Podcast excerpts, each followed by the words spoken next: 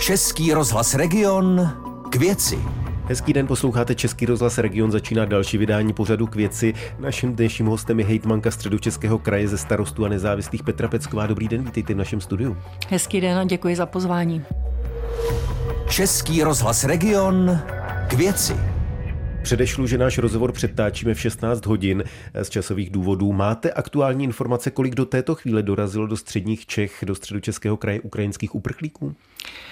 Tak my úplně nemáme informace, kolik jich je ve středních Čechách, eh, protože oni samozřejmě eh, přijíždějí postupně a postupně se registrují. Eh, takže víme o tom, že v současné době v České republice je zhruba 100 tisíc uprchlíků, z toho 55 tisíc nebo 57 tisíc teď už určitě je už zaregistrovaných a má vlastně celý ukončený ten proces až do vydání toho víza o strpění, to znamená toho uprchlického víza na jeden rok.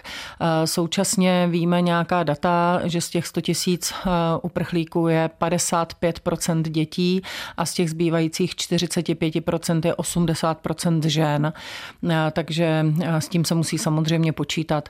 A pak ta čísla se snažíme teď čím dál tím více upřesňovat. Dnes jsme právě požádali jako kraje ministerstvo vnitra, zda by mohlo poskytnout data z databáze cizinecké policie a zda by tato data mohly mít starostové jednotlivých obcí prací právě proto, aby mohli eh, počítat, eh, plánovat kapacity třeba ve školách, ve školkách nebo v různých dětských skupinách, nebo různé podpůrné programy a i to ubytování, protože obce nesmírně pomáhají. Tohle vám ministerstvo vnitra slíbilo, od kdy byste tahle ta data mohli mít?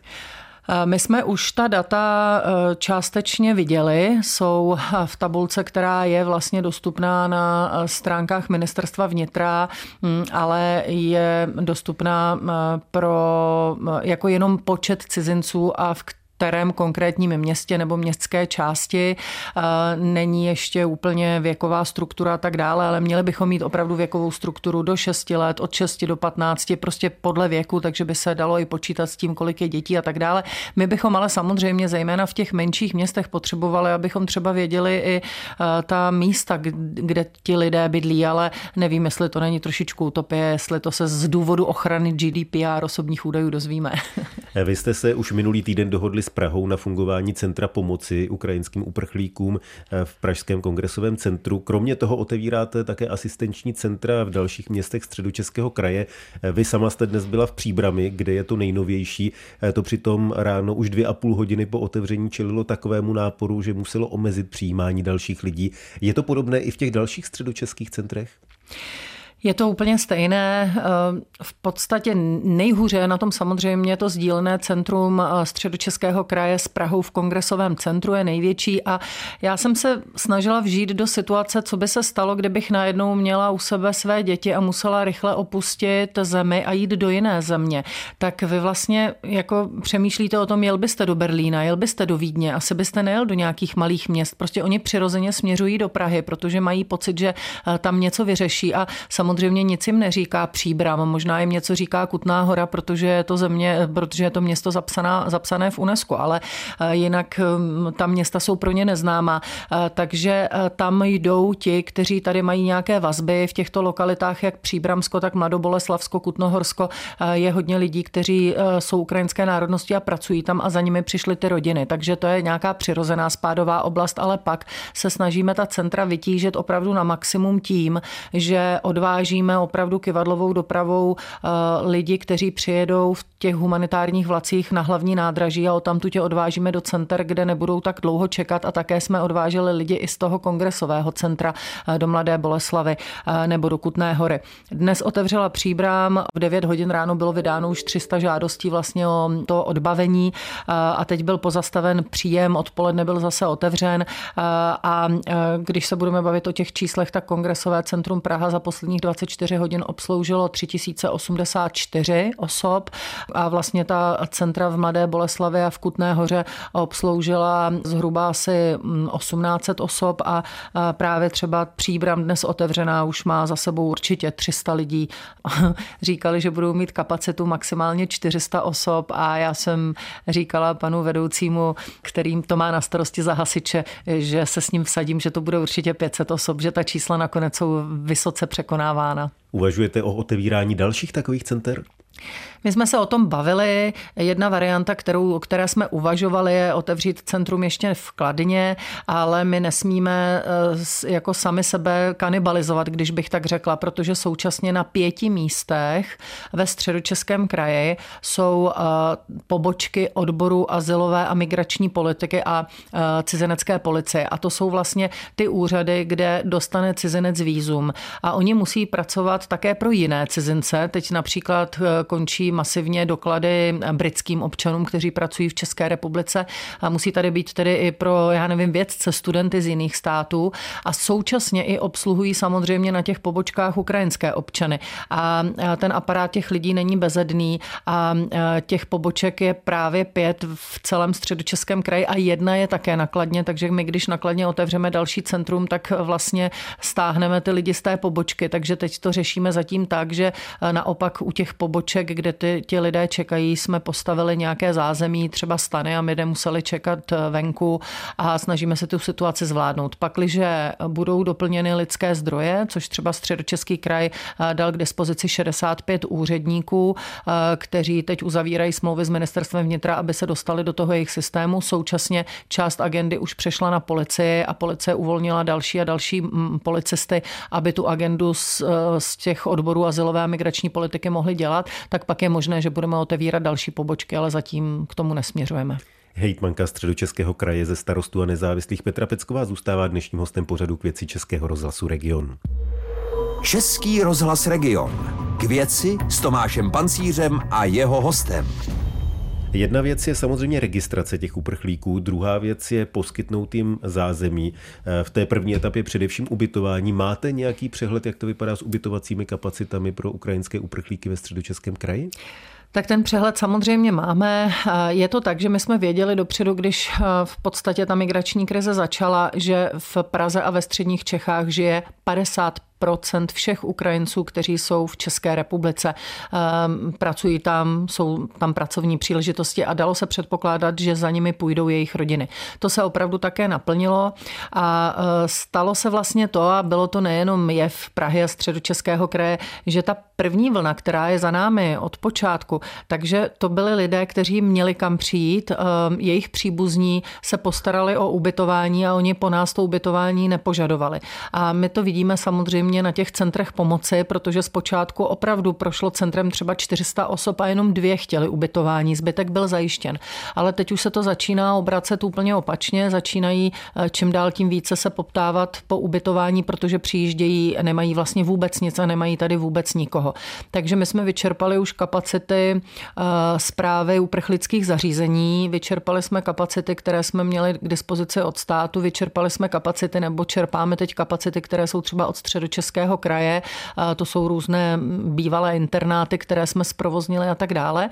A vyčerpali jsme kapacity takové ty větší hromadné, jsou nabídky soukromých e, osob, ale větší hromadné ubytování. A teď už opravdu jdeme do databáze HUMPO, se to jmenuje Humanitární pomoci.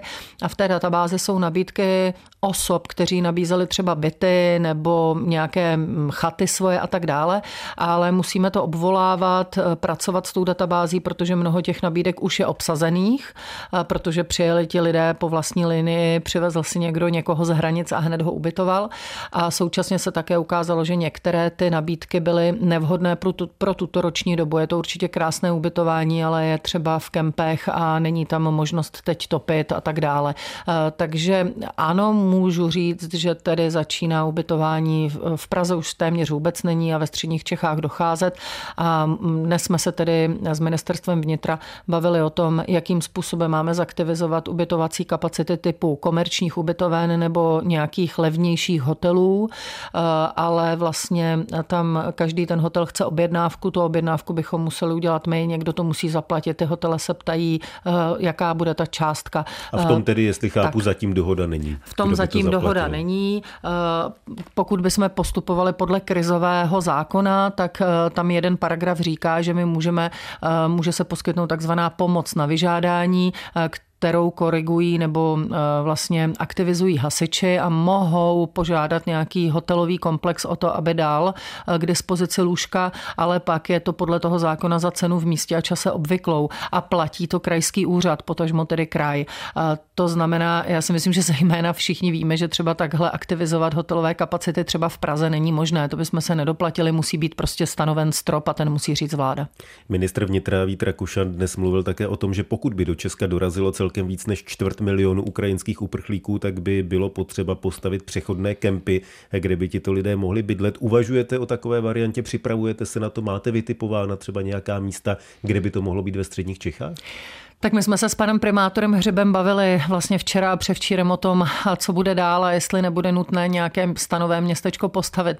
Bavili jsme se o tom, kde, protože výstaviště eh, Veletržní palác vlastně na, na, na výstavišti v Praze je teď eh, staveniště, protože se tam vlastně začalo asi minulý měsíc stavět. Eh, my máme výstaviště, které je třeba v Lise nad Labem, ale to má zase nasmluvané samozřejmě své komerční aktivity. Ty by musel zrušit a někdo by musel proplatit tu náhradu. Takže ono to úplně jedno jednoduché není, ale určitě máme třeba pozemky, kde by se to mohlo vystavět, ale pak k tomu by byla potřeba určitě pomoc armády. Ale zatím nejsme eh, v té situaci, kdyby se uvažovalo o tomto. Eh, řešilo se, že absorpční kapacita by byla eh, pro Českou republiku kolem čtvrt milionu osob, zhruba 100 tisíc osob teď už tady je a my víme, že zhruba o těch 100 tisíc osob se postarali jejich příbuzní, o dalších 150 tisíc osob bychom se museli postarat a to je počet, kterému jsme schopni zajistit ubytovací kapacity v nějakých nouzových zařízeních, eh, i kdyby to měly být třeba tělocvičny a lehátka v tělocvičně, ale eh, asi nad těch čtvrt milionů osob už je to situace, která by vyžadovala nějaké řešení typu městečka nějakého migrantského, ale já věřím, že k tomu nedojde, ale uvidíme, jak samozřejmě ta válka bude dlouho trvat a, a tak dále. Taky se k tomu postaví stoprocentně Evropská unie, protože tam probíhají teď jednání o proplacení a eh, byl, byli jsme ubezpečeni, že to proplacení nebo proplacení, jakoby částka na řešení té migrační eh, krize bude poskytnuta ze strany Evropské unie. My jsme zatím mluvili o pomoci těm, kteří přijíždějí sami, ať už vlakem nebo jinými dopravními prostředky, ale středočeský kraj se aktivně angažoval v evakuaci konkrétní skupiny eh, Ukrajinců, a sice volínských Čechů. Eh, kolik volínských Čechů jste dopravili do České republiky a je už tahle ta operace uzavřená nebo ještě nějaké chystáte dopravit do Česka? Pro mě je to docela citová záležitost, protože já jsem s volinskými Čechy vlastně eh, jako v kontaktu od té války na Donbase v roce 2014-15 a my jsme v roce 2014 poskytli jako Mnichovice vlastně zázemí jedné rodině volinských Čechů. Eh, jeden majitel poskytl dům na tři roky a Mnichovičáci ho vybavili kompletně a, a um, celá ta rodina u nás byla zaměstnaná a eh, postupně vlastně i když jsem se stala hejtmankou, tak první cesta byla do Kijevského kraje, se kterými máme máme spolupráci a tam jsem se sešla eh, s předsedkyněmi a zástupci těch krajanských spolků, kterých je na Ukrajině 26. Eh, samozřejmě ten největší je právě kolem Volině, Malinovky a tak dále a ti lidé se začali postupně obracet s tím, že potřebují odjet, protože ta situace se tedy velmi vyhrocuje. Takže v té první eh, várce bylo 88 volinských Čechů, koordinovala to paní profesorka Technické univerzity v Žitoměru, paní profesorka Čiževská a tady předsedkyně českých krajanských spolků paní eh, magistra Martinková a eh, my jsme zajišťovali tady eh, dopravu z hranic, ale nebylo to tak jednoduché. My jsme museli tehdy jet až vlastně za ty hranice. Povedlo se jich přivést 88.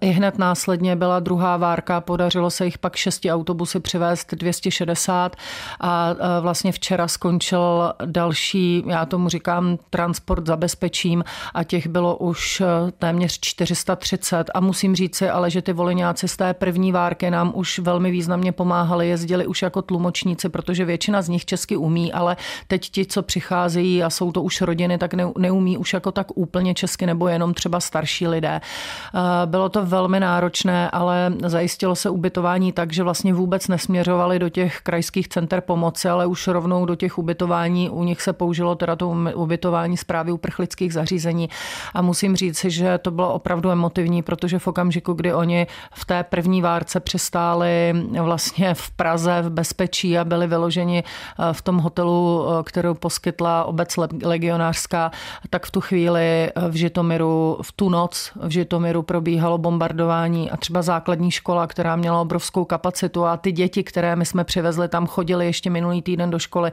tak z ní zbyly jenom obvodové zdi. A teď, když jsme ukončili vlastně tu třetí evakuaci těch 420 lidí, tak pr- prostě do té skupiny, kterou máme na WhatsAppu, píšou zoufalé zprávy a posílají fotky z místa. Tam je všechno rozbombardováno a ještě řešíme dopravu další stovky. Jsou to všechno lidé, lidé kteří jsou navázaní na ty krajanské spolky a jejichž předci byli Češi. Já cítím nějakou, nějakou povinnost českého národa prostě jim pomoci. Je to se to a současně volá o pomoc náš partnerský kraj, Kijevský kraj, paní radní pro kulturu a cestovní ruch, se kterou jsme ještě v září loňského roku řešili možnosti turismu napříč našimi kraji a tak dále, tak tam má na starosti Centra pomoci obyvatelstvu a já s ní jsem celou dobu ve spojení a včera opravdu prosila už o pomoc, že potřebují medicamenty a potřebují jídlo, protože mají obrovský hlad. Je to tedy Kijevská oblast, což je kraj, který obkropuje Kijev. A já musím říct, že nesmírně děkuji a moje naděje teď člověk v tísni, protože jsem se spojila s panem Šimonem Pánkem, který eh, paní radní Aně i hned volal. Eh, řešilo se, co je přesně potřeba, nakoupila se humanitární pomoc a jeden vlak přistál už včera v pořádku v cíli a to v Kijevě. Převzala si ji kijevská radnice a pan eh, primátor Kličko a dnes vyjel vlak, který by měl směřovat právě k paní radní Aně a do kijevského kraje na zásobování těch center pomoci obyvatelstvu. Já jenom bych se strašně přála, aby to nes, ne, neskončilo prostě humanitární katastrofou, že se k ním nedostane žádná pomoc eh, typu potraviny a základní léky. Hejtmanka středočeského kraje ze starostů a nezávislých Petra Pecková byla dnešním hostem pořadu k věci Českého rozhlasu Region. Díky za to naviděnou, naslyšenou. Děkuji moc a chtěla bych všem poděkovat za jejich pomoc. Vážíme se toho opravdu. Od mikrofonu sloučí i Tomáš Pancíř. Český rozhlas Region k věci.